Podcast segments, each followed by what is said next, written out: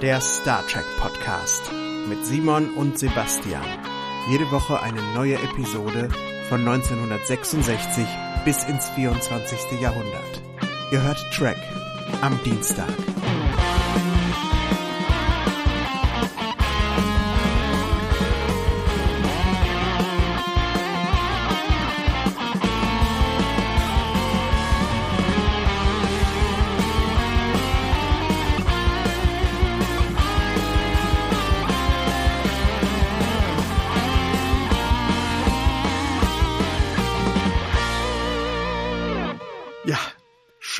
Abend und Prost Mahlzeit, liebe Hörerinnen und Hörer, liebe Star Trek Freundinnen und Freunde und herzlich willkommen bei einem neuen unserer wöchentlichen Stell dich eine.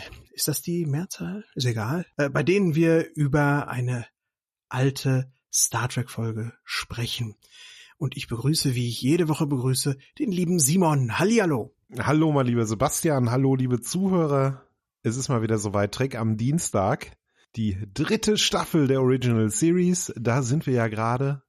Und äh, wie wir gerade schon festgestellt haben, ist das hier die 64. Folge. Richtig? Habe ich das richtig behalten? Die wir Ja, hier ja. schon besprechen? 64 Folgen haben wir gemacht. Wahnsinn. Ohne Sonderfolgen. Hm. Ohne Sonderfolgen. Die muss man noch oben drauf addieren. Äh, das ist jetzt kein besonderes Jubiläum. Ich wollte es nur mal erwähnen, weil wir gerade, weil wir es da auch gerade von hatten. Und ja, 64 Folgen, ey. Wann haben wir angefangen? Letztes Jahr irgendwann, ne? Im Ja. April, glaube ich, war das. Der letzte Dienstag im April 2017 war unser allererster Sendetag. ja, kannst du mal sehen. Und ich find's immer noch stark. Wir haben, wir haben keinen Dienstag ausgelassen, Simon. Wir haben immer gesendet. Nee, Klopf auf Holz. Bis jetzt, äh, bis jetzt hat hat's super hingehauen. Wir versuchen natürlich, dass es auch weiter hinhaut. Ob uns das gelingen wird in den nächsten Jahren, wissen wir natürlich nicht. Wir hoffen da mal einfach auf das Beste und äh, ja, bis jetzt läuft's ja ganz gut. Ist doch schön. Was auch ganz schön ist, was auch gut läuft, ist die wachsende Zuhörerzahl. Das muss man ja auch mal sagen. Äh, Wir, wir wussten ja, als wir gestartet haben mit dem Podcast, da waren wir uns ja gar nicht sicher, wie viele hören das denn jetzt, ne? Also wie viele Leute sind überhaupt interessiert daran, sich äh, uns zwei Nasenbären anzuhören, wie wir da über die, ja, über 30 Jahre altes Fernsehen schwadronieren oder sogar 40 Jahre zum Teil. Ja, über 50. 50, siehst du mal. Noch länger her. Fast ein halbes Jahrhundert im Prinzip, Mhm. ne? Und es gibt euch tatsächlich da draußen. Und das ist sehr schön. Da freuen wir uns drauf. Wir freuen uns über jeden Zuhörer, über jeden Download, über jede Bewertung. Ganz fantastisch. So ist es. Simon, Ja. wie ist es dir heute? Alles gut, alles prima. Heute ist ein, ein guter Tag. Vielleicht nicht so sehr für Fußballfans. Oh, da haben wir es wieder. Ja, ja, ja, ich muss es kurz erwähnen. Äh, Ich selber, also das haben wir ja schon öfter mal gesagt, wir sind, glaube ich, beide hier keine großen Fußballfans. Aber es äh, läuft ja zurzeit die Weltmeisterschaft, die Fußball-Weltmeisterschaft. Und gestern lief dieses Deutschlandspiel, bei dem die Deutschen dann ausgeschieden sind. In der Vorrunde eine große Schmach ist überall zu lesen. Und ja, gestern war das ja irgendwie um 16 Uhr das Spiel und wir haben alle ein bisschen eher freigenommen und sind in unsere, ja, unsere Stammkulturkneipe gegangen um die Ecke und haben da das Spiel geguckt. Und wie gesagt, mir, mir geht es jetzt nicht so nah. Ich ist halt nicht so gut gewesen, ne, für die Fußballfans. Aber man merkt schon so ein bisschen bei einigen Kollegen, die da ganz, ganz stark involviert sind mit Fußball, merkt man schon so eine Katerstimmung. Ja, muss man schon sagen. Ja, das war sicherlich bitter für die. Ich meine, ich denke immer, ihr wisst ja auch alle, noch aus der letzten Sendung, ich bin kein großer Fußballfreund, aber ich kann das durchaus respektieren, wenn jemand Sport und Fußball toll findet. Und finde es dann aber auch gut, dass meine Kollegen teilweise heute Morgen sagten, die finden es natürlich jetzt auch nicht super, dass Deutschland ausgeschieden ist, aber wenn jemand so in Anführungszeichen verdient wohl aus einer Weltmeisterschaft rausfliegt. Ich habe es nicht gesehen, aber sie müssen wohl äh, wie die gurkigsten aller Gurken gespielt haben, wie mir berichtet wurde. Also es war, es war ganz, ganz schlimm, ganz, ganz schlimm. Also ich habe es ja gesehen und ich habe, wie gesagt, kann es nicht richtig beurteilen, aber das, was ich gesehen habe und auch das, was meine Kollegen mir berichtet haben, das war wohl eher ein Trauerspiel. Dann soll man auch mal nach Hause fahren müssen, Ja. finde ich, wenn das so ist. Genau. Aber du hast es schon richtig gesagt, ne? Lassen wir den Fußball weg. Hinterher sind ein paar Leute sauer, weil wir uns über Fußball unterhalten. Und Mensch, wenigstens beim Dreck am Dienstag muss ich nichts davon hören. Und jetzt kommen wir hier, ne? Und sprechen drüber. Deswegen, ja. deswegen, ja, einfach vergessen, dass ich drüber geredet habe. Aber ah, ja. ich wollte eigentlich, ich kam eigentlich nur auf dieses Thema, weil ich wollte eigentlich sagen, mir geht's gut. Und vielen anderen, denen ging's heute nicht so gut, die waren so ein bisschen enttäuscht. Also von daher, alles gut bei mir. Und bei dir? Ja, mir geht's auch gut. Ja, doch, ich echt äh, bin guter Ding. Ich habe unglaublich viele Interviews in der letzten Woche geführt für ein ja. Projekt, was ich vorbereite, was die Leute in einem nee, in, in gar nicht mal so ferner Zukunft hören werden, denn wenn ihr diesen Podcast hört, dann sind wir schon mitten im Juli und es ist ja alles sehr verrückt. Die Folge, die jetzt, wo wir das aufnehmen, noch nicht mal veröffentlicht ist, da unterhalten wir uns noch drüber, oder da sagtest du besser gesagt, ja, sieht ja jetzt ganz gut aus für Deutschland, haben ja jetzt doch das zweite Spiel gewonnen, könnten ja in die, ins Achtelfinale kommen. Und die Folge, wenn die rauskommt, wo du das so sagst, da sind die, da ist für, da ist für die deutsche Mannschaft schon eine Woche lang der Papst geschält. Ist auch irgendwie lustig. Ja, es ist auch lustig, ne? Dann äh, werde ich wieder irgendwelche Traumata, die gerade so am Abschwellen sind, die werde ich wieder hervorbringen. Ganz. Das ist halt dieses Problem des, der, der, der zeitlichen, äh, des zeitlichen Abstands, ne? Von Aufnahme zur Sendung. Noch sind wir nicht so so, dass wir unsere Podcasts live machen. Vielleicht kommt das ja irgendwann mal. Oh Gott, ja. Aber äh, das lässt sich natürlich organisatorisch gar nicht, gar nicht so machen. Mein Gott, ist halt so, wie es ist. Ne? Aber uns geht's beiden gut. Ne? Ja. Wir sind guter Dinge. Ja. Und vielleicht passt ja auch die Folge, die wir heute besprechen, zu dieser positiven Grundstimmung, Sebastian. Aber das wollen wir feststellen, ne? In der in den nächsten 60 bis 90 Minuten. ja, schauen wir mal, genau. Ich mache ja. mir mal hier so ein was auf. Ja, ich habe auch ich, was auf. Das Bier der Woche ist, ist heute ja? ein Vitamalz. Ja, bei mir ist es ein Jever Fun. ein alkoholfreies Bier. Wir sind heute völlig, völlig, äh, völlig artig.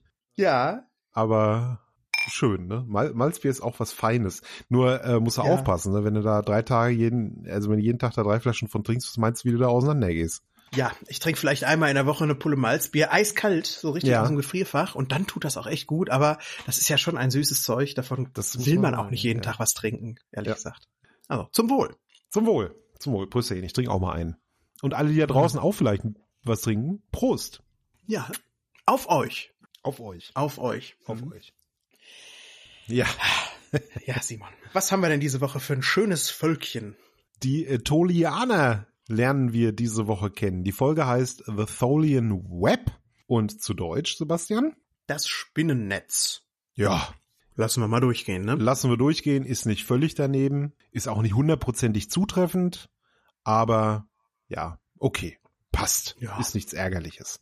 Ein bisschen metaphorischer vielleicht. Der englische Titel ist diesmal ein bisschen mehr on the nose, mhm. wie, äh, wie der Engländer sagen würde, ja.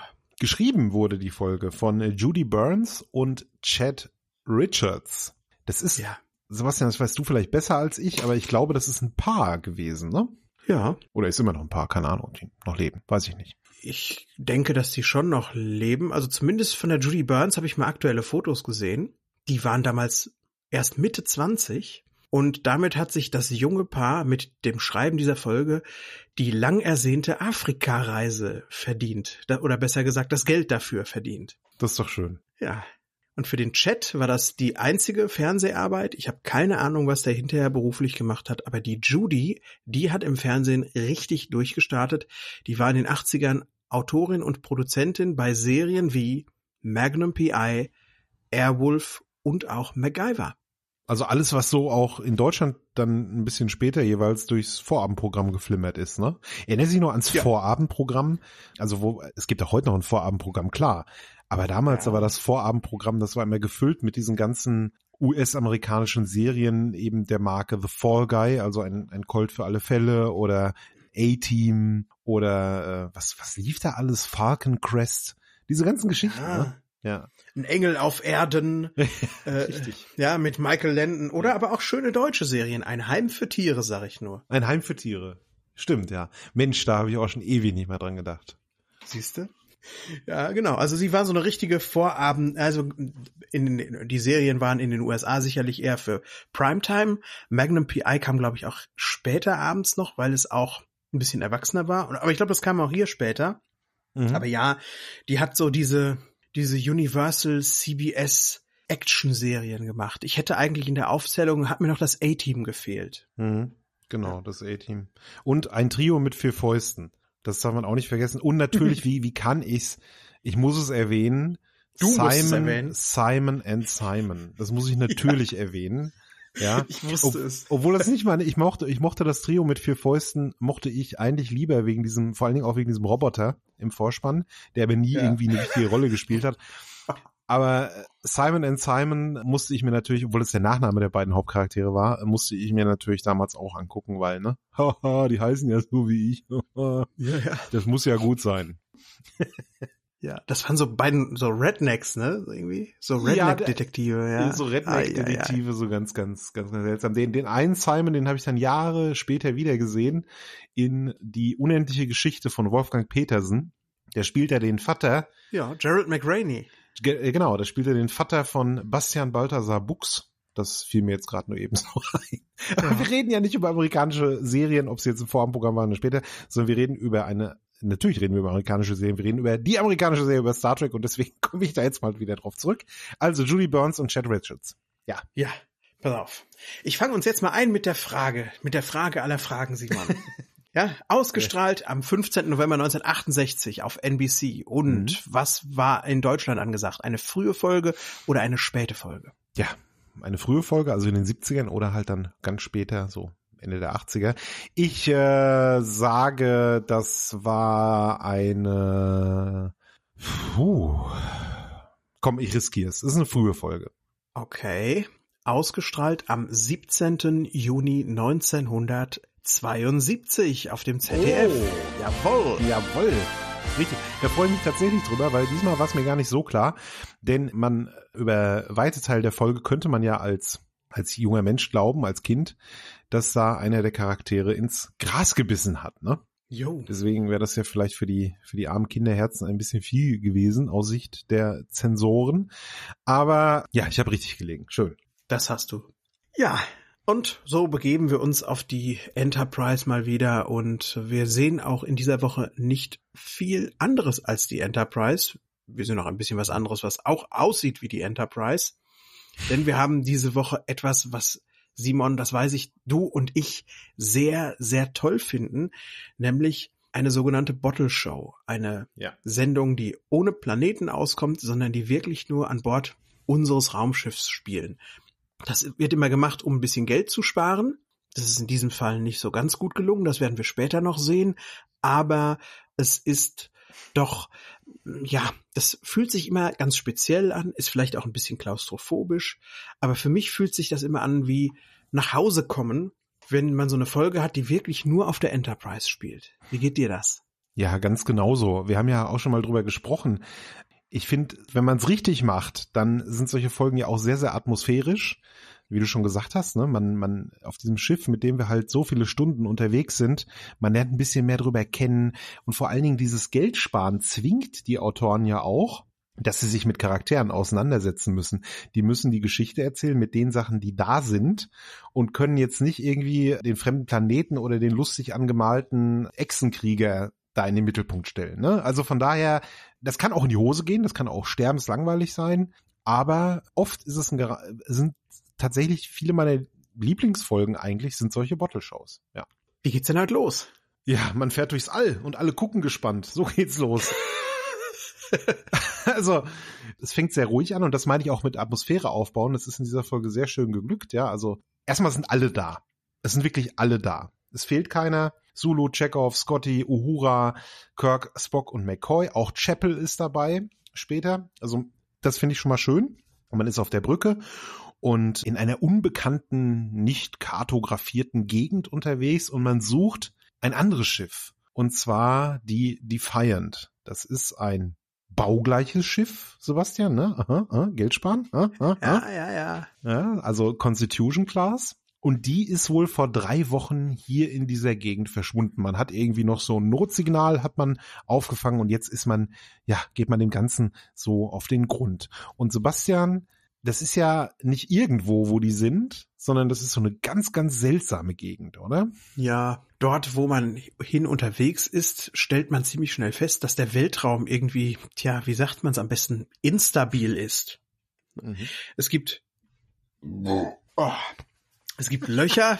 Grüß dich. ja, danke. Es gibt Löcher dort oder Dinge verschwinden und es passiert auch etwas, was unserem lieben Scotty schon große, große Sorgen macht, obwohl es jetzt noch ein sehr kleines Phänomen ist. Denn irgendjemand oder irgendetwas entzieht dem Warp-Antrieb ganz langsam, aber sicher ein wenig Energie. Also ein bisschen ungemütlich. Und dann sieht man auch sehr, sehr schnell, auf dem Viewscreen erscheint ein Objekt. Und dieses Objekt ist, ja, sieht so aus wie die Enterprise. Sieht man, denkt man so zuerst, ist aber in so einem grünen, ja, ist so grün, leuchtet grün. Ja. grün eingefärbt, ne? Und das Interessante ist, es gibt wohl, also die, Spock sagt auf den Sensoren, ja, die Sensoren kriegen das nicht mit. Wir, es ist eigentlich nicht da, sagt der Computer. Wir sehen es aber. Und dann stellt man sehr schnell fest, es ist die Defiant, ich hatte es ja gerade gesagt, baugleich, in so einer grünen, ja, Lichthülle. Ja, dann überlegt man sich, was machen wir als nächstes. Sie überlegen sich nicht mal die Brücke sauber zu machen, denn irgendwas ist mit unserer Brücke der Enterprise. Oder ob sie die Kamera zu hoch gehalten haben. So am oberen Rand. Da sieht man so ein paar Teile der Brücke, die sind einfach nur schmutzig. Als hätte da einer Ruß an die Decke geschmiert, sieht das aus.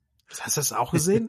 nee, ist mir nicht aufgefallen. Aber was für eine schöne Beobachtung. Ja. ja, mein Gott, ne, das ist halt, das ist wie in so einer, in so einer Küche in Asien. Da gucken, möchtest du auch nicht an der Decke gucken. Nee, das stimmt. Das war jetzt aber auch ein bisschen, naja. Gut. Ja, ich weiß. Ich habe es auch überhaupt nicht so gemeint. Ich musste, ich hatte nur gerade vor meinem vor meinem geistigen Auge habe ich, ich habe neulich so eine Doku gesehen. Da haben sie so so Street Kitchens gezeigt ja. Und an die musste ich gerade denken. Ich musste nicht an die normale asiatische Küche denken. die ist nämlich normalerweise sehr sauber. Ach Gott. Besser rausschneiden, oder? nee, nee, nee. Ich habe nee, auch meinen Fußball, nee, ich habe auch meinen Fußball-Rant von letzter Woche, nachdem ich ihn erst rausschneiden wollte, doch drin gelassen. Also sieh mal, wir müssen auch mal ein bisschen anecken, finde ich. Ne? Wir müssen auch mal ein bisschen anecken, ja. Es ist die Defiant. Sie ist grün gefärbt und man fährt ran. Auf Anrufe reagiert man drüben nicht. Also Uhura versucht das natürlich, da mal eine Funkverbindung herzustellen. Funktioniert nicht. Deswegen, was macht man in so einem Fall? Man will natürlich rüberbeamen. Und das Außenteam setzt sich zusammen aus Spock, Kirk, McCoy und Chekhov. Ja, und währenddessen übernimmt Scott das Kommando. Ja, Sebastian, und sehr schick ist man heute gekleidet, oder? Ah, schick ist man, schick, schick. So geile Schutzanzüge hat man an die bestehen aus, aus Glitter.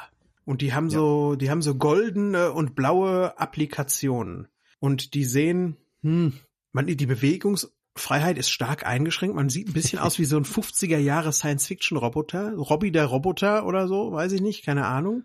Und es ist, es sind unglaublich tolle Anzüge. Und das wichtigste Detail finde ich, obwohl man die Gesichter gut sehen kann, da steckt Kirk drin, da steckt Spock drin mhm. und so, haben die auf jeden Fall trotzdem alle noch direkt unter ihrem Gesicht ein Namensschild. ja, ist wunderschön, ne? Ja, schon. Wenn man es mal so vergessen sollte oder wenn es dunkel ist, ne? Ich meine, beleuchtet ist es ja nicht von innen. Sonst in so modernen Science-Fiction-Filmen ist ja im, im Helm immer so eine Lampe an die die so von unten anstrahlt, damit man die sehen kann. Keine Ahnung, ob das auch im wirklichen, in der wirklichen Raumfahrt so ist. Ich glaube nicht, weil wozu? Aber was mir aufgefallen ist, auch an diesen Anzügen, ja, Sebastian, das ist ja, ist das tatsächlich Glas oder, oder, oder Plastik oder sonst irgendwas? Ich, das, ich finde, das sieht aus wie so ein Imkernetz, so ein bisschen, was die da haben, ne? Ja. Ich glaube auch nicht, dass das ein Raumanzug sein soll. Ich glaube eher, dass das so ein Schutzanzug ist. Ah, okay. Aber vielleicht kann man es auch als Raumanzug nehmen. Gute Frage. Sieht immerhin viel besser aus als dieser Schutzanzug aus, jetzt springen wir mal ein Jahr zurück, also ein Jahr in Track am Dienstag Zeit, zwei Jahre in Serienzeit, The Naked Time. Da, wo man ja.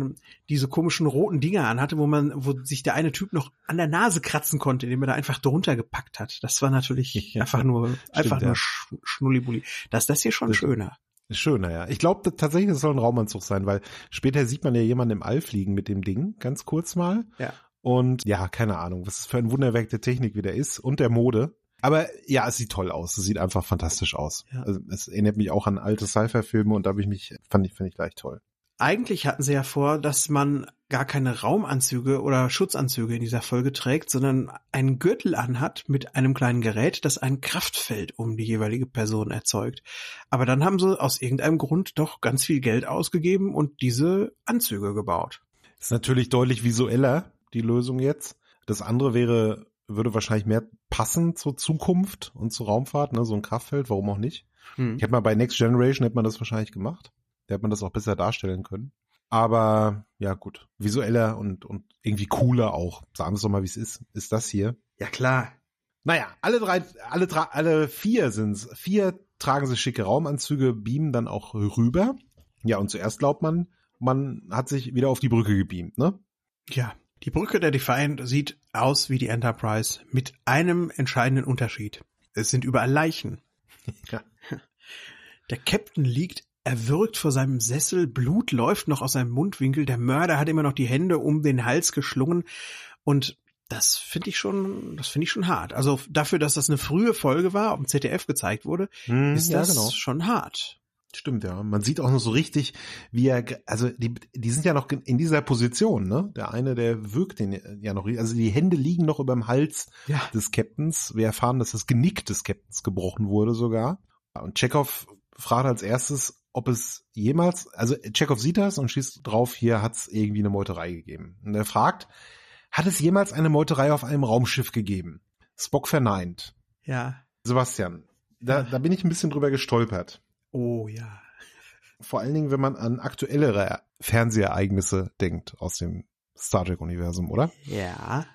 Michael Burnham, anyone? Das war zehn Jahre eher. Tja, hätten sie mal vernünftig Original Series geguckt. Hätten die Macher von Discovery sich mal ordentlich Star Trek angeguckt. Das hätte vieles, vieles hätte das äh, zum Guten gewendet, wie ich finde. ja, schon, schon, ja. Ja, also in der in unserer Realität jetzt gibt's das aber nicht. Ganz, ganz seltsam. Man trennt sich auch. Spock und Kirk bleiben auf der Brücke. McCoy geht mal auf die Krankenstation gucken. Chekhov schaut sich ja Live-Support an, also die Lebenserhaltungssysteme und das Maschinendeck und überall gibt es halt diese Leichen. Überall übelst zugerichtete Leichen. Manche sind sogar in der Krankenstation am Bett festgeschnallt und auf dem ganzen Schiff findet man außer sich selbst keine Lebenszeichen mehr. Und Simon, ich glaube, es ist im 23. Jahrhundert ein eine unglaublich schlechte Idee, auf einem Schiff der Constitution-Klasse anzuheuern, denn das ist jetzt schon das vierte Schiff der Constitution-Klasse, das wir finden, dessen ganze Crew tot ist. Ja. Alle tot. Der Weltraum, ne? Unendlich gefährliche Weiten. Aber hallo. Ja, ist definitiv, müsste es eine fette Gefahrenzulage geben. Ja. Und ja, Constitution-Klasse scheint irgendwie verflucht zu sein. Ich finde übrigens schön, Sebastian, man lässt sich hier Zeit, also gerade auch McCoy dann, wie er dann da rumläuft in der Krankenstation und so. Die Kamera fährt so über die, über die Toten. Man lässt sich so Zeit, es wirkt so ein bisschen auf einen. Und das ist halt das, was ich mit Atmosphäre meinte. Das wird da so schön aufgebaut. Ich fand das da spannend. Also man ist da schon so, so drin, ne? Find ja. Ich. Ja, ja. Total super. Mhm. Wird auch durch die Inszenierung wieder gestützt. Ja, ich weiß nicht, ob es da schon ist, ich, aber ich glaube ja, denn der Chekhov, der läuft auf dem im, der läuft im Maschinenraum rum und dann wird ihm irgendwie schwindelig. Es wird ihm komisch und dann haben wir auch wieder diesen hm. Fischaugen Point of View Effekt von ihm, den wir schon aus Is There in Truth No Beauty kennen. Und ja, auch da, das ist so klaustrophobisch, das ist so unheimlich alles. Toll. So, so eine Gruselatmosphäre, richtig, in dem ja. Moment, ne? Du, du hast recht. Also Chekhov hat da diesen, ja, diesen Anfall, wie man es auch nennen mag. Irgendwas stimmt nicht mit ihm. McCoy funkt an Kirk und sagt, alle haben sich hier gegenseitig umgebracht. Und Kirk überlegt auch, ja, die sind wahrscheinlich alle wahnsinnig geworden. Es finden sich aber keine Beweise dafür, ja, also im Medical Log oder so findet der McCoy nichts. Aber dann geht er, verlässt der McCoy die Krankenstation, soll wieder auf die Brücke kommen und dann wird's richtig komisch. Was findet der McCoy denn da? Ja, ach, es wird immer gruseliger und gruseliger. Er mhm. findet einen halb durchsichtigen Mann, der liegt da rum und durch den kann er auch durchfassen. Und dann gelangt er an einen Schreibtisch und an, durch, den kann er genauso gut durchfassen. Und da kommt der McCoy tollerweise direkt auf die richtige Idee. Er denkt nicht, was ist denn hier kaputt oder spukt's hier, sondern er erkennt sofort was. Ja, das Schiff scheint sich aufzulösen. Die Defiant scheint zu verschwinden. Das bemerkt man auch auf der Enterprise. Wir schalten schnell rüber und ja, das Schiff dematerialisiert sozusagen. Die Enterprise die hat so einen Sicherheitsabstand gehalten. Die Defiant driftet, die Enterprise war immer am äußersten Beamradius noch. Die überlegen sich jetzt, ja, die Leute müssen ganz schnell runter von dem Schiff. Und weil es schon technische Probleme gibt, können sie nur drei Menschen oder drei Personen, besser gesagt, auf einmal beamen. Und ja, der Captain verlässt so als letzter das, Let das sinkende Schiff und so beamen sie Spock, McCoy und Chekhov. Klappt aber auch nicht auf Anhieb. Nee, also der, der Scotty, der muss da richtig rumkomponieren an, an seiner Beamorgel. Vorher hatten wir auch so ein, so ein Rothemd gesehen, der da tatsächlich mit so einem Werkzeugkasten unter dem Ding war, ja, und da rumrepariert hat. Das fand ich auch sehr schön. Nach einer Weile funktioniert's aber. Man schafft es, Spock, McCoy und Chekhov zurückzubeamen. Die sind dann da. Und jetzt ist ja nur noch Kirk drüben auf der Defiant. Ja, und jetzt kommt's natürlich, wie es kommen muss. Der steht jetzt erstmal für einen Moment allein auf dieser leeren, gespenstischen Brücke der Defiant. Das ist auch ganz ruhig da. Auf der Enterprise sonst ist ja immer bip, bip, bip, ja, ja, ja. und der steht, da ist nichts zu hören. Ganz komisch. Mhm. Und dann, ja, wie du sagst, kommt es, wie es kommen muss. Die Defiant verschwindet, der Transporter greift ins Leere, Jim ist vermisst, vielleicht sogar tot. Ja. Kirk ist im wahrsten Sinne des Wortes jetzt aus dieser Folge ja. gebeamt oder eben eben nicht in die Folge mehr reingebeamt worden. Ja, also Shatner was, was hat er jetzt gemacht? Ist er in seinen Wohnwagen gegangen und hat sich da ein bisschen hingelegt? Hm, ha ja. Ha ja, ne? also, wir haben den Captain verloren und das Schiff ist verschwunden. Äußerst dumme Situation. Spock fragt den Computer und dann, Sebastian, das habe ich, ich weiß nicht, ob ich wie kommt denn jetzt Spock eigentlich auf die Idee oder macht das der Computer, dass es dieses Schiff irgendwie in Intervallen verschwindet und wieder erscheint? Ja. Weil da kommen sie ja recht schnell drauf, ne? Oh, da kommt man sofort drauf.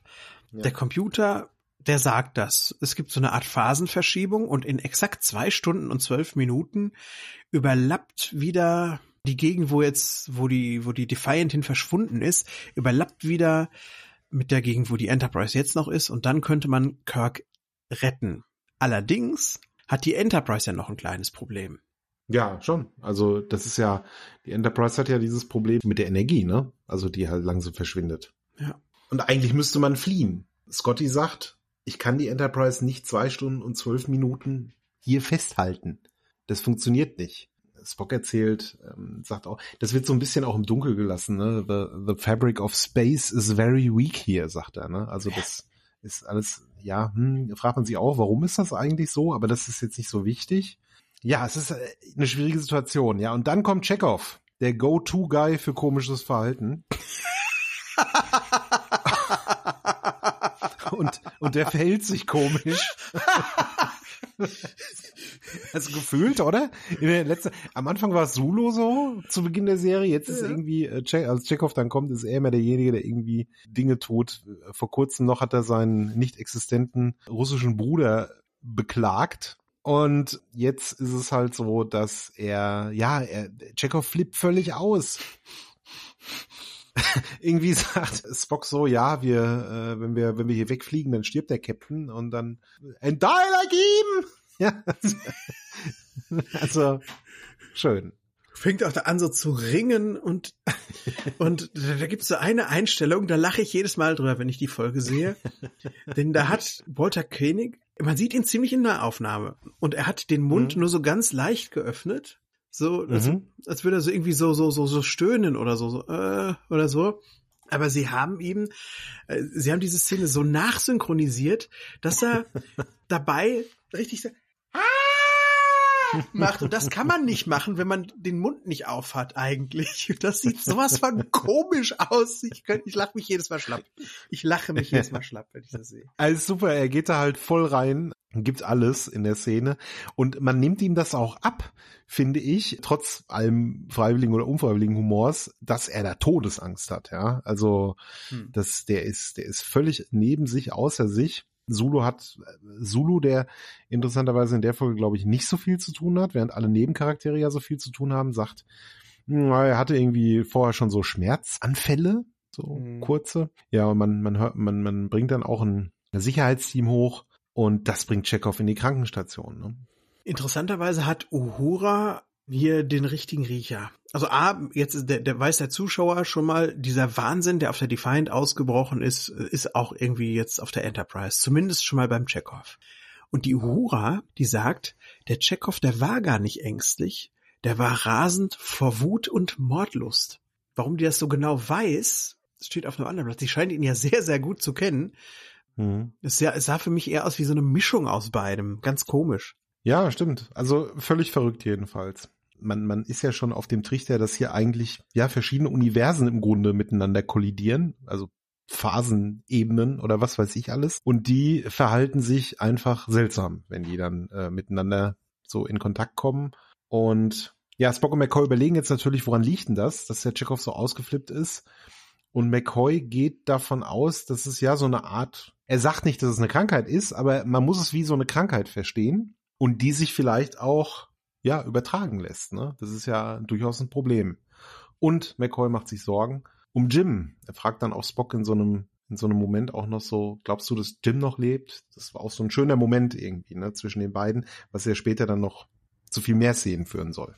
Da fängt jetzt schon so ein bisschen dieser Konflikt an zwischen McCoy sagt, hm, eigentlich sollten wir im Interesse des Schiffs und der Crew, wenn die hier jetzt alle so anfangen, wie Chekhov sich zu verhalten, sollten wir doch mal wegfliegen. Und Spock ist derjenige, der unbedingt sich an der Hoffnung weg, äh, an, an der Hoffnung festklammern will, dass äh, der Jim noch lebt und er will da bleiben und suchen und warten, bis diese zwei Stunden, zwölf Minuten vorbei sind.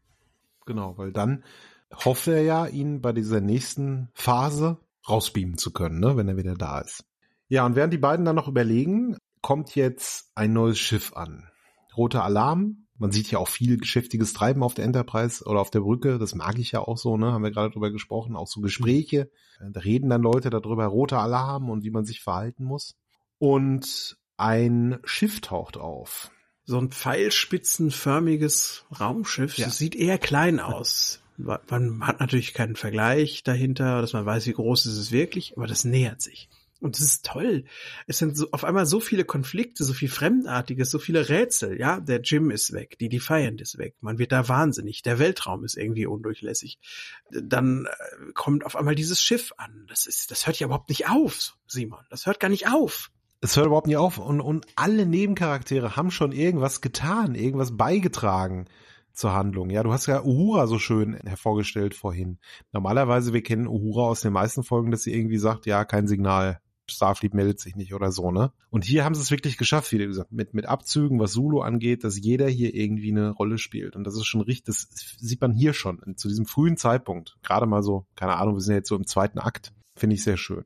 Ja, das Schiff. Ja, das Schiff. Jetzt sprechen wir mal mit dem Typen, der da, dem das Schiff gehört. Wer ist das denn? Ja, es ist so ein interessantes, auch recht schwierig zu beschreiben. Das sieht so ein bisschen, sieht sehr geometrisch aus ich weiß nicht, ich musste so an zwei Sachen denken. Erstmal an so einen Flugdrachen, so einen roten, der Augen hat und sprechen kann.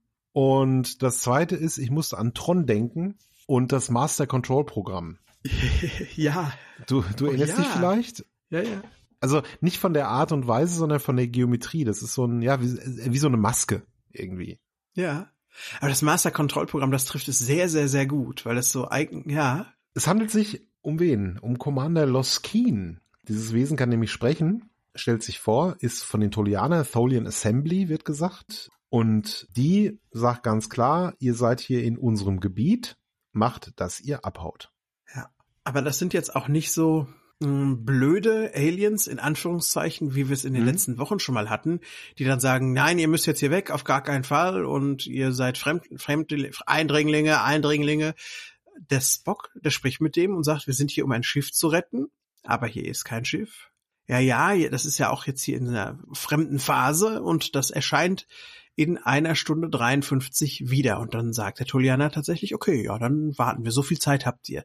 Das finde ich schön, dass wir auch mal irgendwie einsichtige Aliens ja. erleben dürfen. Und nicht so verrückte Kriegstreiber, ne? Ja. Also, sie warnen äh, Spock auch. Sie sagen halt, aber wenn in einer Stunde und 53 Minuten hier kein Schiff erscheint, dann hast du uns wohl auf denselben genommen und dann werden wir hier feuern. Aber trotzdem, es ist ein rationales Verhalten. Also ja. erstmal gucken, es könnten, es könnte sich ja tatsächlich bei der Enterprise um böse Eindringlinge handeln. Derweil wird in der Krankenstation fieberhaft analysiert. Ich finde das so, auch das finde ich hervorragend. Da sind mehrere Leute zu sehen. Da ist richtig, da geht's richtig rund. Da ist die Enterprise fühlt sich einfach so lebendig an. Ja, man merkt, da ist geschäftiges Treiben und es geht jetzt darum, McCoy soll ein Mittel finden, das diesen Wahnsinn aufhält oder diesen Wahnsinn verhindert. Und die Chapel geht ihm auch schon mal zur Hand, während sie da am Brauen sind und dann ist ein Medizintechniker, der damit rumsteht und dem merkt man an, der dreht jetzt auch langsam so durch, wie es der Chekhov gerade getan hat und dann eskaliert, dann eskaliert die Situation ziemlich schnell. Er greift McCoy an, wirft ihn rum und aber Chapel, Chapel entschärft die Lage. Ja, die macht diesen alten Trick, den man auch in Filmen sieht, wo die in der Psychiatrie spielen und einer ausrastet, die holt so eine Spritze, so ein Hypospray und legt den schlafen. Also man merkt, der Wahnsinn greift schon so ein bisschen um sich. Mittlerweile ist die Zeit reif für die Rettung von Jim. Also diese Minute 53, äh, diese Stunde 53 Minuten, die sind jetzt ja so ein bisschen offscreen vergangen. Wahrscheinlich während der McCoy da gerührt hat. Aber man kann den Jim nicht an Bord beamen. Es ist keine Spur von ihm, keine Spur von der Defiant. Und es scheint so, als habe die Ankunft des tolianischen Schiffes den Weltraum hier noch so, ja, noch instabiler gemacht, als er es sowieso schon war. McCoy sagt auch gleichzeitig Gesundheit. Ja, Bruce. also McCoy sagt auch, dass die diese Gegend hier verändert die Crew, ne, dann hast du diese Inter Interface da, die nicht richtig funktioniert, die Ankunft der Tolianer in den Raum gestellt. Das ist alles so ein herrlicher Blödsinn. Ich habe mich gefühlt, als wäre ich wieder sechs Jahre alt, ja. Und, und ich meine, das ist total positiv. Ja. Das ist, ist fantastisch, was da alles passiert. Ja, aber du sagst es, die Zeit ist um. Die Tolianer haben ja gewarnt. Das Schiff ist nicht da. Also, was machen sie? Ja, schießen. Schießen machen sie, die berühmte tolianische Pünktlichkeit, sagt mhm. der Spock da so ganz sarkastisch. das, das, das, das, finde ich sehr schön, ne? Und ich fand an der Stelle da, es passiert ja jetzt recht viel, ne? Es findet dieser Angriff, Angriff findet jetzt statt. Und Spock macht für mich da einen guten Eindruck als Captain. Er bleibt ganz ruhig und sagt, was man jetzt tun soll. Ob er das Richtige macht, das wird nachher noch zu diskutieren sein, im wahrsten Sinne des Wortes. Er lässt jetzt zurückschießen und damit sind die Tolianer nun schachmatt. Und das Schiff ist erstmal nicht zerstört, aber das Schiff ist bewegungsunfähig. Und jetzt ist McCoy ganz schön aufgebracht auf einmal. Ja, er sagt jetzt zu, zu Spock, Mensch, was hast du jetzt hier angestellt? Deine erste Loyalität dient der Crew und eben nicht Kirk, weil ja, wir mögen Jim alle, aber du hast jetzt hier dafür gesorgt, du hast, du hast ja einen Kampf provoziert, wir hätten zerstört werden können. McCoy regt sich halt richtig so auf, wie man das so kennt, ne? Also der wird richtig fuchsteufelswild. Und das macht halt diese gute Nebenhandlung jetzt richtig auf, dieser Konflikt zwischen McCoy und Spock. Ja, denn er sagt, McCoy sagt, jetzt lass uns mal abhauen. Jim ist so nach all dem, was wir gehen müssen, verloren. Und das ist für mich das eine, was mich an dieser Nebenhandlung etwas stört, weil ich eigentlich nicht so richtig fassen kann, dass der McCoy den Jim so abschreibt und nicht glaubt, dass der noch irgendwo da draußen ist. Das stimmt, ja. Das ist vielleicht ein bisschen überspitzt.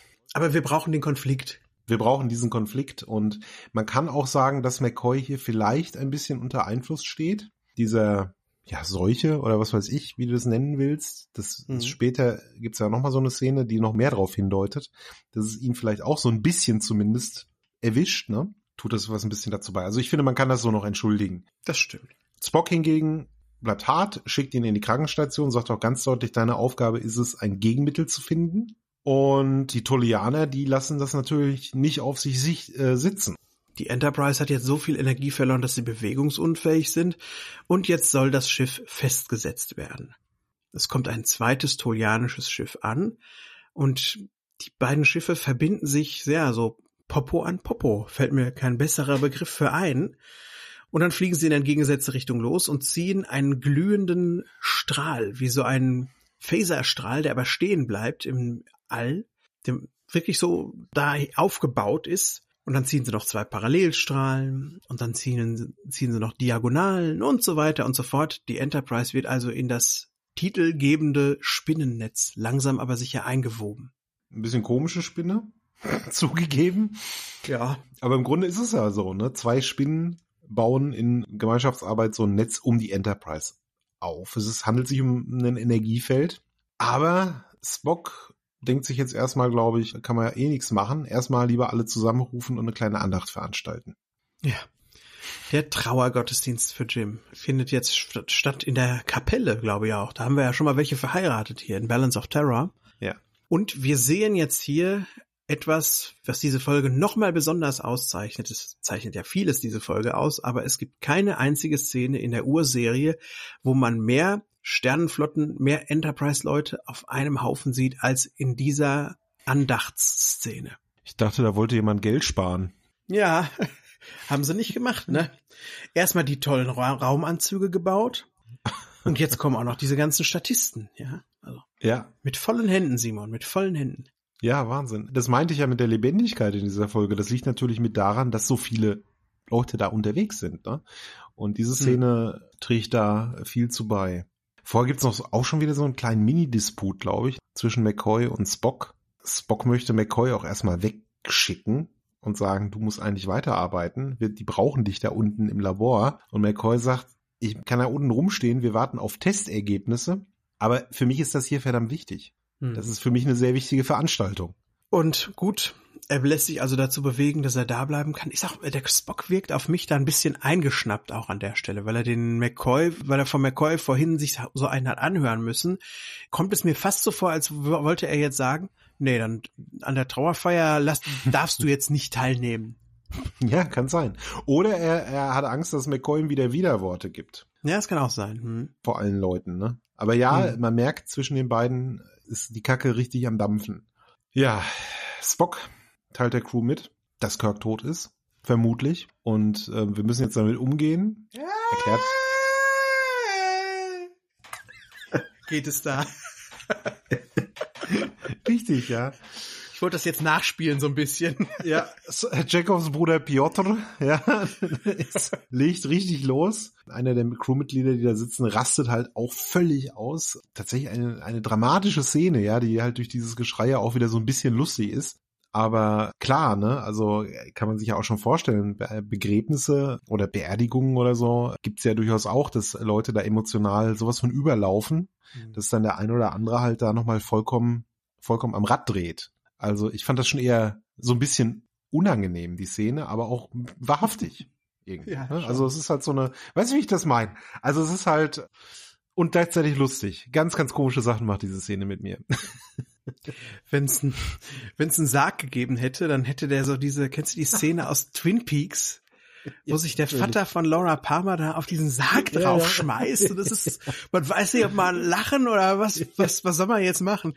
Also gut, dass da kein Sarg ist. Ich glaube, es wäre ziemlich genau das passiert. Wahrscheinlich. Es ist eine schöne Szene einfach, so oder so. Und ja, das, dadurch ist die Andacht natürlich im Grunde vorbei, ne? Also man bringt den da zwar raus, ich sag mal, die Stimmung ist, äh, Stimmung, Stimmung ist jetzt komplett im Keller. Und äh, War ja Spock vorher schickt, nicht so, aber Ja, richtig. Und Spock nach dieser auch sehr, sehr, sehr, sehr kurzen Andacht schickt der Spock die Leute auch ihres Weges. Ja, ihr müsst jetzt eigentlich auch selber damit klarkommen. Und jetzt ist Jim quasi für tot erklärt, dadurch, dass der Spock das so gesagt hat. Und jetzt kommt es nämlich so weit, dass der McCoy auch sagt, so, jetzt ist Jim tot. Jetzt gehen wir auch schön in dessen Quartier und hören uns die Aufnahme an, die Kirk für genau diesen Fall vorbereitet hat. Spock möchte das erstmal nicht. Er sagt, wir haben da keine Zeit zu. Aber McCoy besteht drauf. Also er ist ja Spock sehr, sehr anti eingestellt und äh, macht ihm auch schwere Vorwürfe. Ich finde auch Spock ist diese Woche besonders menschlich. Ja, weil er so hofft, den Jim immer noch wieder zu bekommen. Und irgendwie erträgt das, glaube ich, der McCoy gar nicht. Dass der Spock fast menschlicher ist als er selbst. Und ganz komische Situation, ganz komische Spannung, ganz komisches Spannungsfeld. Auch gefällt mir echt gut. Aber mit dem Hinweis darauf, dass das schließlich die letzten Befehle des Captains waren und wir müssen loyal sein und wir müssen auf unseren Captain hören, lässt sich Spock natürlich dazu überreden, dass er jetzt mit in Jims Quartier geht und dass man sich diese Aufzeichnung anhört. Und aber da geht eine ganz neu, neue Riesenszene los dann dort, ne? Ja, ja, genau. Also da ist, ich glaube, es ist auch wirklich so, dass sie im Quartier sind und dann McCoy ihm tatsächlich unterstellt, ja, dass Spock unbedingt da bleiben wollte, um final festzustellen, dass der Kirk tot ist, um sich sein Kommando unter den Nagel zu reißen. Ne? Also es ist halt, Boah. das ist halt, das ist halt schon mal eine Nummer. Man weiß ja an der Stelle nicht, ist das, weil McCoy selber innerlich so aufgebracht ist oder übermüdet ist oder total fertig ist, oder weil McCoy vielleicht selber von dieses, unter, unter diesem Einfluss dieser Phasenverschiebung steht oder ob er tatsächlich ein Problem mit Spock hat in, in diesem Moment und einfach mit der Situation nicht umgehen kann, ist hier interessant. Ja, ich glaube aber auch, es ist eine Mischung aus vielem.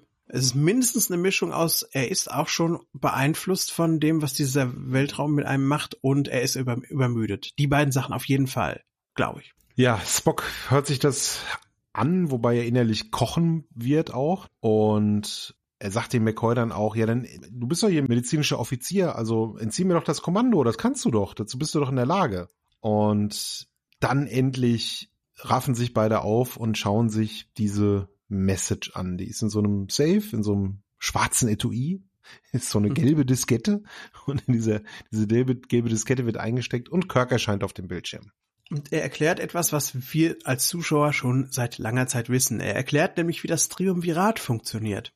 Oder besser gesagt, wie die beiden Teile des Triumvirats funktionieren, die seine Kumpels sind. Spock ist logisch und hat ein unglaublich großes Wissen und diese beiden Dinge sollte man nutzen. Genau. Aber McCoy hat dieses Herz und diesem Herz sollte man zuhören und er muss auch Spock zur Seite stehen und Spock hat die Loyalität verliehen von McCoy, aber er muss auch auf jeden Fall immer sich anhören und er muss es auch nachvollziehen, was McCoy fühlt. Denn nur wenn die beiden so aufeinander eingehen, dann können sie auch miteinander arbeiten. Danach gibt es eine Pause und die finde ich sehr schön. Also Kirk hat zu Ende geredet und beide stehen da und das geht wirklich so 10, 15 Sekunden ungefähr, gefühlt jedenfalls, wo sie gar nichts sagen wo das ja. einfach nur so wirkt und im Raum steht und bei beiden so sich in den Köpfen auch manifestiert. McCoy ergreift das Wort und entschuldigt sich bei Spock, ja, für seinen Ausbruch, den er einfach hatte. Ne, er fragt ja dann noch den, den, ich weiß nicht, McCoy fragt, glaube ich, Spock, das tut schon weh, oder? Und Spock sagt dann so, was soll ich dazu sagen, Doktor? Das war das, was die beiden hören mussten, um den Konflikt zu lösen. Und obwohl sie das eigentlich schon lange selbst wissen können, war es noch nie so offenbar wie hier. Und ich finde, diese Folge hat auch einen unglaublich tollen Zweck in der Serie, ja. nämlich, dass sie Spock und McCoy zusammenbringt. Die haben bisher immer nur über Kirk miteinander funktioniert. Mhm. Und jetzt wird die Freundschaft dieser drei Männer, die ja auch ein Teil dann der Filme wird und da ganz wichtig sein wird, wird hier einfach rund. Dadurch, dass in diesem Dreieck jetzt auch endlich mal eine dicke, feste Linie zwischen Spock und McCoy gezogen wird, dass sie nicht immer den Umweg über Kirk gehen müssen. Finde ich ja. stark. Super, super. Also ist auch eine der besten Szenen überhaupt. Der besten Triumvirat-Szenen, die wir hier sehen. Und wie du auch schon völlig richtig sagst, meiner Meinung nach, ist es eine der entscheidenden, die das Ganze halt einen Schritt nach vorne bringt. Ja, die beiden gehen dann raus und dann wir sehen Uhuras Quartier. Ich fasse es nicht, Sebastian. Sie, sie lebt. Sie ist keine Kommunikationsmaschine. Uhura hat ein Privatleben. Ich dachte, die wäre verwachsen auf der Brücke mit ihrem, mit ihrer Konsole. Ja, könnte man meinen. Aber sie hat tatsächlich ein Quartier und sie hat ein schönes rotes Gewand an und eine Halskette, die sie sich auch noch ummacht. Und dann bekommt sie sowas, als ich das gesehen habe, das erste Mal gedacht, kriegt die jetzt einen Herzanfall? Oder was ist das? Weiß ich nicht. Also die, sie wird von Schmerzen geplagt, habe ich geschrieben. Äh, keine Ahnung. Also irgendwie hat sie sowas ähnliches wie das, was der Chekhov auch hatte auf dem Schiff. Aber irgendwie auch nicht, denn es beeinflusst sie ja jetzt nicht negativ, sondern sie sieht in dem Spiegel ein Bild von Kirk in seinem Raumanzug. Wie so ein, Ges ja, wie so ein Gespenst, ne? So halb durchsichtig. Er scheint, er bewegt den Mund, scheint zu schreien, aber man hört nichts. Und fups ist die Erscheinung wieder weg. Und sie rennt dann natürlich auf den Gang, da spaziert gerade der McCoy entlang und sie läuft natürlich dem McCoy, auf den McCoy sofort zu, um ihm das zu erzählen. Aber wie reagiert McCoy? Was verständlich ist, glaube ich auch. Jetzt sind die auch, jetzt ist die auch noch wahnsinnig geworden. Komm mal schön mit auf die Krankenstation. Wir schnallen dich jetzt mal direkt ans Bett, bevor du auch noch anfängst hier um dich zu schlagen, wie die anderen auch. Ja. Wie in so einem 50er Jahre Irrenanstalt irgendwie, Enterprise. Jetzt, wenn du aufmuckst, dann wirst du ans Bett geschnallt. Schon. Ich, ich muss, musste auch so ein bisschen dran denken, aber ich verzeih dem McCoy so ein bisschen, weil das liegt natürlich nahe jetzt erstmal, ne? Dass sie, sie fällt dann auch irgendwie in Ohnmacht und so und ja, könnte ja sein. Aber andererseits hast du natürlich recht. Auch McCoy weiß, man befindet sich gerade in diesem ganz seltsamen Raumzeitgefüge da, ja, und könnte ja was dran sein. Ja. Also hätte, er hätte ja vielleicht auch, Angeblich sagt es ja dem Spock dann auch später noch und eigentlich hätten die beiden vielleicht schon vorher so denken müssen, hm, sollten wir zumindest mal überprüfen, irgendwie, ob das möglich sein kann. Ja, aber schnell wird, breitet sich ja auch jetzt der Wahnsinn aus, der Irrsinn breitet sich aus. Es gibt eine Rauferei im Maschinenraum. Ja. Und auch an, also irgendwie spitzt sich jetzt alles so schön zu, denn die Tolianer, die sind jetzt auch auf der anderen Seite der Enterprise angekommen. Die haben immer nur ein Netz hinter der Enterprise gebaut in diesen Zwischenszenen, die man davor gesehen hat. Und jetzt ist das Netz quasi fast geschlossen. Die sind jetzt vor der Enterprise angekommen. Ja. Spannt sich sozusagen zu, ne? Ja. Ja, wir sind dann immer mehr, du sagst es, immer mehr Crewmitglieder scheinen halt auszurasten jetzt. Und jetzt sind wir wieder auf der Krankenstation und da sind alle festgeschnallt, ne? Also Spock und Chekhov. Chekhov wird auch wach. Man sieht mal so Chekhov ganz kurz, der dann auch völlig wieder einen Schreianfall kriegt, ne? Man hört ihn sogar noch im Hintergrund schreien. Ist dir das aufgefallen? Ja. Ja, ist genau so. Ich mach das, das jetzt, wenn du äh, redest. ich lass es. Genau, genau. Ja, lass es mal. Aber genau so ist es halt. Aber diese, diese Erscheinung von Kirk hat nicht nur Ura gesehen, auch Scotty sieht sie jetzt auf einmal. Ja, das hat mich als Jugendlicher ja ganz beeindruckt. Ich habe die Folge ziemlich früh gesehen, glaube ich, in meinem in meiner Star Trek Laufbahn und das war für mich immer die Folge mit dem Geister-Captain, mit dem Gespenster-Jim. Das fand ich also als als elf, zwölfjähriger oder was ich da, mhm. nee, zwölfjähriger, glaube ich, ja, fand ich super. Ist schon gruselig. Fand ich richtig super. Mhm. Ja, dann sind wir auf der Brücke da ist McCoy wieder und spricht mit Scotty. Dieser, dieser kurze Frieden, den die beiden geschlossen haben, der ist sehr brüchig wieder, ja. McCoy tobt, wenn, wenn es Scotty goes under, sagt er so, ne, dann sind wir komplett verloren. Spock nimmt das natürlich stoisch zur Kenntnis und dann reißt der McCoy den Stuhl um von dem, von dem Spock, reißt den so rum zu sich und wird dann aber klar, ne, weil, weiß ich nicht. Ja, er hat so einen Durchbruch. Jimmy hätte jetzt wieder gesagt, look at me, look at me. er, er, er kommt klar und entschuldigt sich und dann sagt Spock eigentlich das Beste, der, der meint, ist mein Zitat der Woche. Er sagt nämlich, ja. Äh, der Jim würde sagen, vergiss es Pille. I'm sure the captain would simply have said, forget it, Bones. Ja, das ist eigentlich so eine der menschlichsten Szenen überhaupt von Spock, weil McCoy in diesem Tobsuchtsanfall entschuldigt er sich ja sofort ne, und sagt, boah, ich, ich weiß auch nicht, was mit mir ist und wir sind alle so fertig hier und so, ne? Und dann sagt Scott, ja gut, ne, kann man auch schon mal ausrasten dabei. Und dann fällt er in Ohnmacht, glaube ich sogar. Aber dann sehen plötzlich alle Kirk. Kirk erscheint nämlich auf der Brücke, also ja. seine, die Erscheinung, ne, auch so grünlich, hängt er da so ein bisschen in der Luft und auch er scheint ihnen etwas zuzurufen, aber sie können ihn nicht verstehen. Rosebud! Rosebud! Super. Ja. Wahrscheinlich, oder? ja, wahrscheinlich, ja. Und dann verschwindet er äh, wieder, ne? Ja. Also, naja. Uhura wird entlassen jetzt. Die hat ja offensichtlich genau das gesehen, was alle auch gesehen haben, dass vielleicht alle jetzt in so einer Art Massenhypnose leiden. Da kommt keiner drauf. Aber ja, ist ja auch nicht so. ist ist auch nicht. Wir sind jetzt auch in, ist das Boxquartier? Ja, das ist Boxquartier mit diesem komischen dampfenden äh, Löwen Altar, oder was ne? es ist immer im Hintergrund. Ja, oder was ja. Immer, ja, stimmt. Mhm. Was ich jetzt so ein bisschen das Gefühl hatte beim Gucken, so ein bisschen verlässt die Folge jetzt diese Bedrohung durch die Tolianer. Also ja, die ja. bauen da ihr Netz auf, aber das spielt eigentlich überhaupt keine Rolle mehr, so richtig. Hm. Oder? Wie siehst du das? Nee, man sieht jetzt, glaube ich, noch einmal, wie das Netz fertiggestellt wird. Und ja, vielleicht kann man das mal zum Anlass nehmen, über die Effekte kurz was zu sagen, denn die sind schon in der Urfassung einfach nur super. Und die dauerten auch vier Monate, um erstellt zu werden und kosteten 90.000 Dollar. Man muss bedenken, eine Folge hat ein, die Folgen hatten, glaube ich, in der dritten Staffel ein Budget von 130 oder 140.000 Dollar und 90.000 wurden von diesen Effekten aufgefressen. Dafür gab es aber auch eine Emmy-Nominierung. Mhm. Völlig zu Recht. Ja. Aber ja, du hast recht, aus, die Tolianer, die sagen nichts mehr und die funken nicht mehr an und sagen, jetzt seid ihr eingesperrt, haha, oder wir machen jetzt das und das mit euch. Das ist einfach, die sind jetzt einfach ziemlich egal. Und jetzt kommt McCoy rein, als sich da Scotty und, und, und Spock gerade unterhalten. Und er hat was zu trinken dabei. McCoy hat nämlich die ganze Zeit schon, äh, hatte der so eine, so eine Idee, so ein bestimmter Stoff, der könnte da helfen. Und er hat jetzt so lange rumexperimentiert und hat tatsächlich das Gegenmittel gefunden für diese, für diesen Wahnsinn.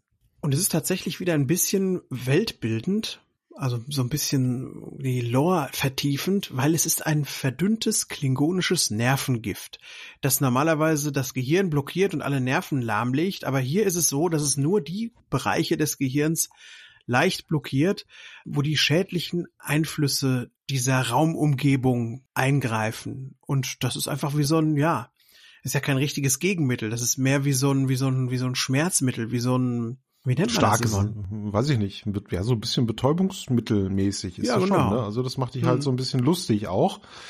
Und Aber ausgerechnet was Klingonisches, wie geil. ja, super, super. Also du hast völlig recht, ne? Dass sie dann auch wirklich, also du hast halt gemerkt, da haben Leute diese Folge geschrieben oder sind auf die Idee gekommen, die auch wirklich die Serie kennen. Ja, das ist jetzt nicht irgendwer gewesen, der irgendein so ein Cypher-Autor, der vielleicht die Hauptcharaktere so ein bisschen kennt aus der Bibel, sondern auch Mhm. Aus der Serienbibel, sondern auch Leute, die sich die Ja, sich aus so der Bibel schon. aus, aus der Bibel, ja.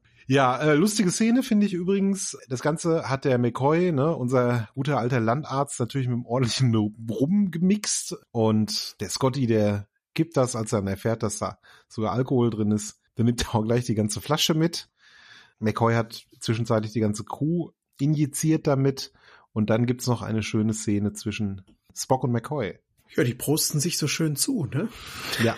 Spock muss ein bisschen zu seinem Glück gezwungen werden, ja. Also McCoy sagt ihm, das ist jetzt ein, äh, eine medizinische Order, ja. Aber ja, sie prosten sich zu. Wir haben das Gegenmittel gefunden und wir haben jetzt eine gute Chance, den Captain wiederzuholen.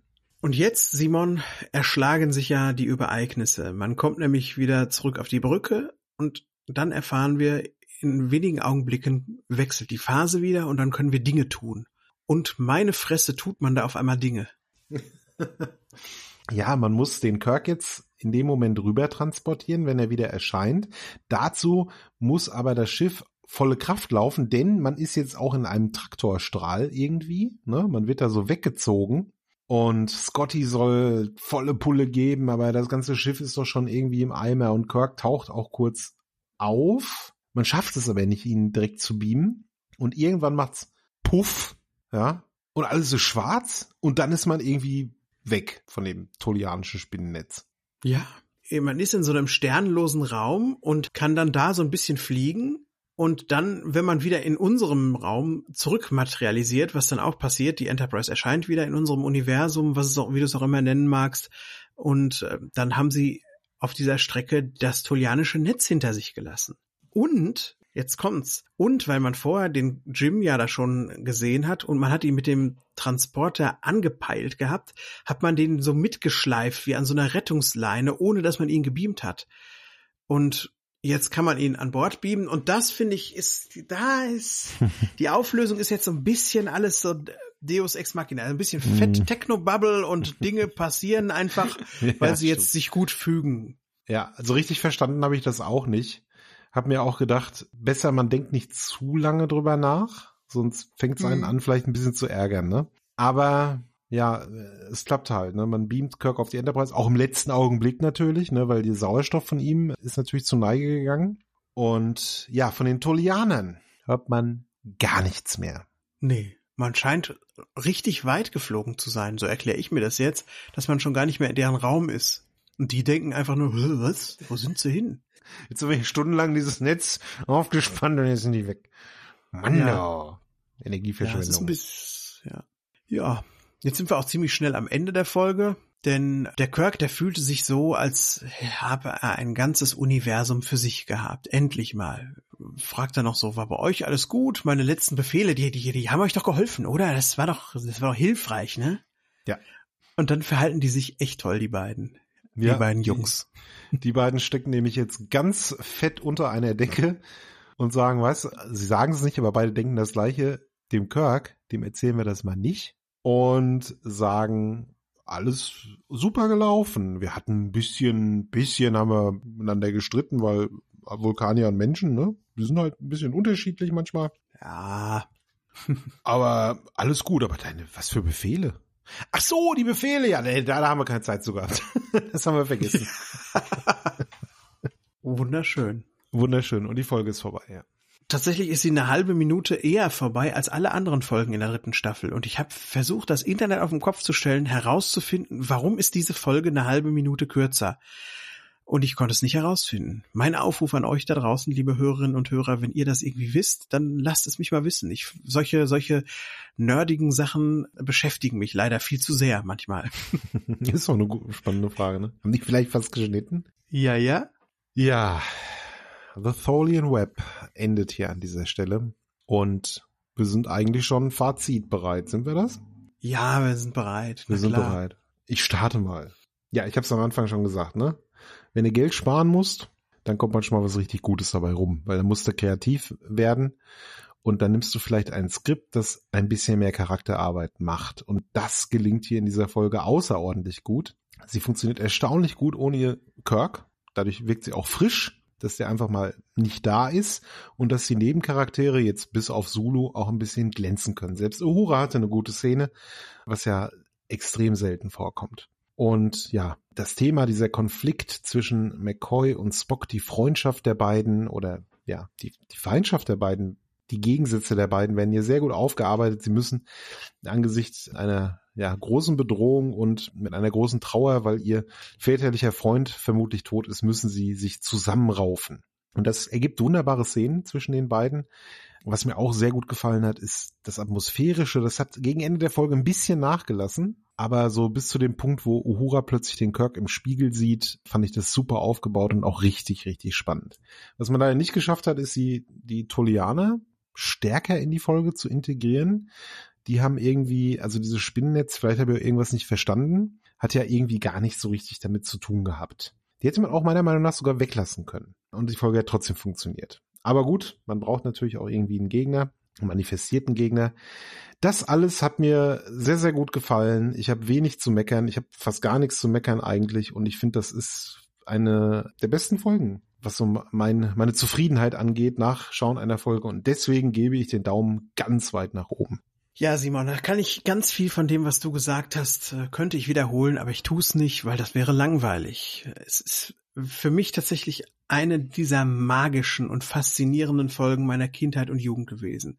Gerade wegen dieser atmosphärischen Dichte, gerade auch, weil sie so ein bisschen beklemmend ist, aber auch, weil sie diese Szene im Kern hat, die unseren Spock und unseren McCoy erst sich so richtig an die Köpfe gehen lassen und dann so richtig zueinander finden lassen. Also die Charaktere sind hier so wahnsinnig klar ausdefiniert und das auch noch in einer Episode, die voll gepackt ist mit Handlung und mit Dingen und mit Bedrohungen, die aber alle schön ineinander greifen. Man hat nicht das Gefühl, dass das so Bedrohungen sind, die stehen irgendwie so nebeneinander. Nein, nein, das hat schon irgendwie alles was miteinander zu tun.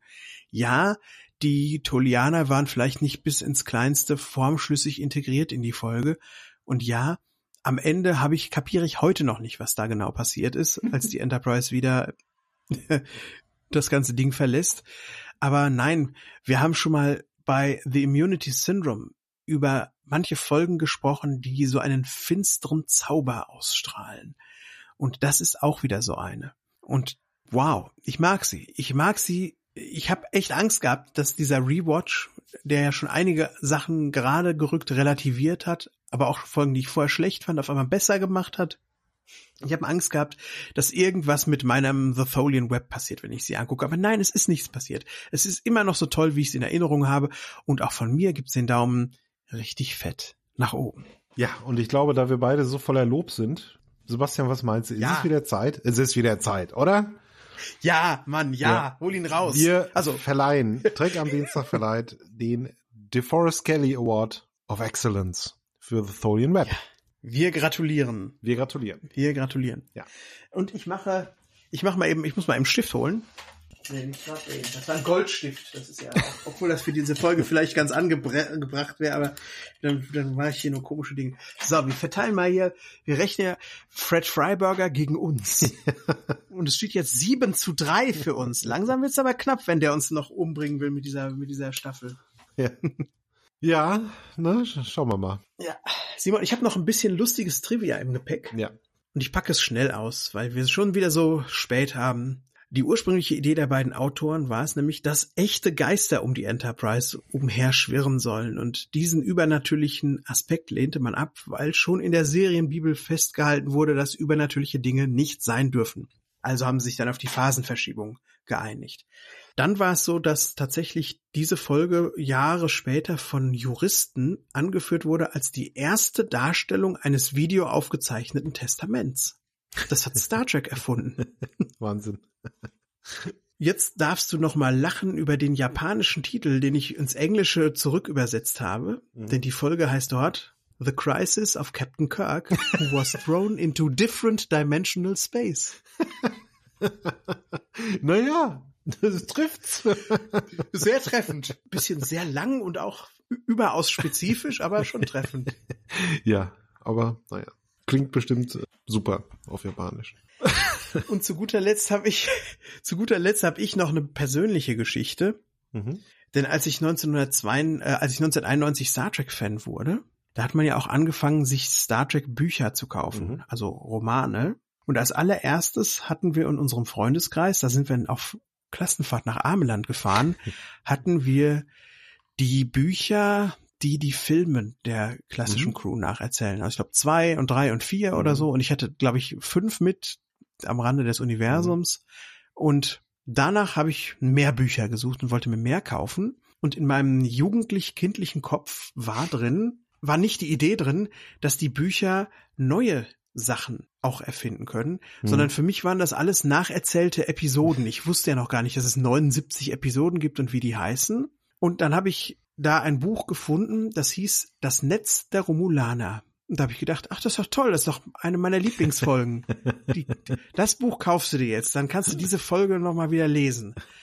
Und ich war schwer überrascht, als ich dann zu Hause war und das Buch gelesen habe. da wusste ich noch nicht, was Romulaner sind und Tolianer und den Unterschied. Ich war schwer überrascht, dass es um was völlig anderes ging. schön, ja. Sehr schön, ja. Die gute alte ja. Bücherzeit. Hm. Ich habe auch einige gelesen. Viele sind ja auch tatsächlich nicht schlecht. Das muss man ja auch mal sagen. Ne? Man hört ja immer so auch äh, diese Lizenzbücher und so. Ein paar sind echt gut. Es gibt auch viele schlechte, aber schön, schöne Geschichte. Ich glaube, wir sollten irgendwann mal eine Sonderfolge zu den Romanen machen, Simon, wo wir uns ein bisschen über unsere Lieblinge von damals austauschen. Ja, so ein paar, ein paar habe ich auf jeden Fall. Es ist lange her. Ich glaube, ich müsste ein, zwei auch mal wieder so ein bisschen querlesen zumindest. Mhm. Weil ich glaube, den letzten Roman, den ich aus der damaligen Zeit, das ist ewig her. Ich habe irgendwann mal aufgehört, jetzt zu lesen. Ich habe dann, weiß ich nicht. Aber ja, können wir, können wir uns mal überlegen. Interessante Folge. Folgenidee. Mich würde interessieren, was unsere Hörer und Hörerinnen dazu sagen, ob die das auch gut finden würden, ja. wenn wir sowas mal machen. Mhm. Genau. Wir haben jetzt im Sommer noch ein bisschen krasse Sachen vor, aber vielleicht, wenn es so in den Herbst geht, könnte das mal ein Projekt sein. Sagt uns mal eure Meinung. So sieht's aus. So. So. Damit sind wir am Ende. Nächste Woche, Sebastian. Da macht Star Trek auch was Neues, was es so noch nicht gegeben hat. Auch eine sehr berühmte Szene, die wir sehen werden, wenn ich mich richtig erinnere. Oh ja. Ja. Es handelt sich nämlich um die Folge Plato's Stepchildren und auf Deutsch Platons Stiefkinder. Das hat man eins zu eins übersetzt. Ja. Auch nicht schlecht. Schon gut. Ja. Freue mich, dass wir heute mal wieder ein Award ausgepackt haben. Aber ja, ich freue mich auch auf, auf, auf nächste Woche. Auch wenn das eine Folge ist, von der ich, die ich glaube ich ganz, ganz, ganz selten nur gesehen habe. Ich weiß da so gut wie nichts drüber, über Platons Stiefkinder. No, das ist doch, das ist mal doch sehen, wie es wird. Das ist doch schön. Ja, finde ich auch. Mal wieder was zu entdecken. In diesem Sinne sind wir am Ende, liebe Leute, von Trek am Dienstag, aber nur für diese Woche. Der nächste Woche Dienstag gibt's uns wieder mit Play, Pla, Platos. Platos Stepchildren. Ach Gott. Es wird Zeit, Schluss zu machen. ja, machen wir. Jo, kommt gut zu liegen, ihr Lieben. Denkt daran, dass ihr uns schreiben und bewerten dürft. Und ansonsten wünschen wir euch den Frieden der Nacht und eine herrliche Woche. Ja. Bis die Tage. Macht's gut. Tschüss.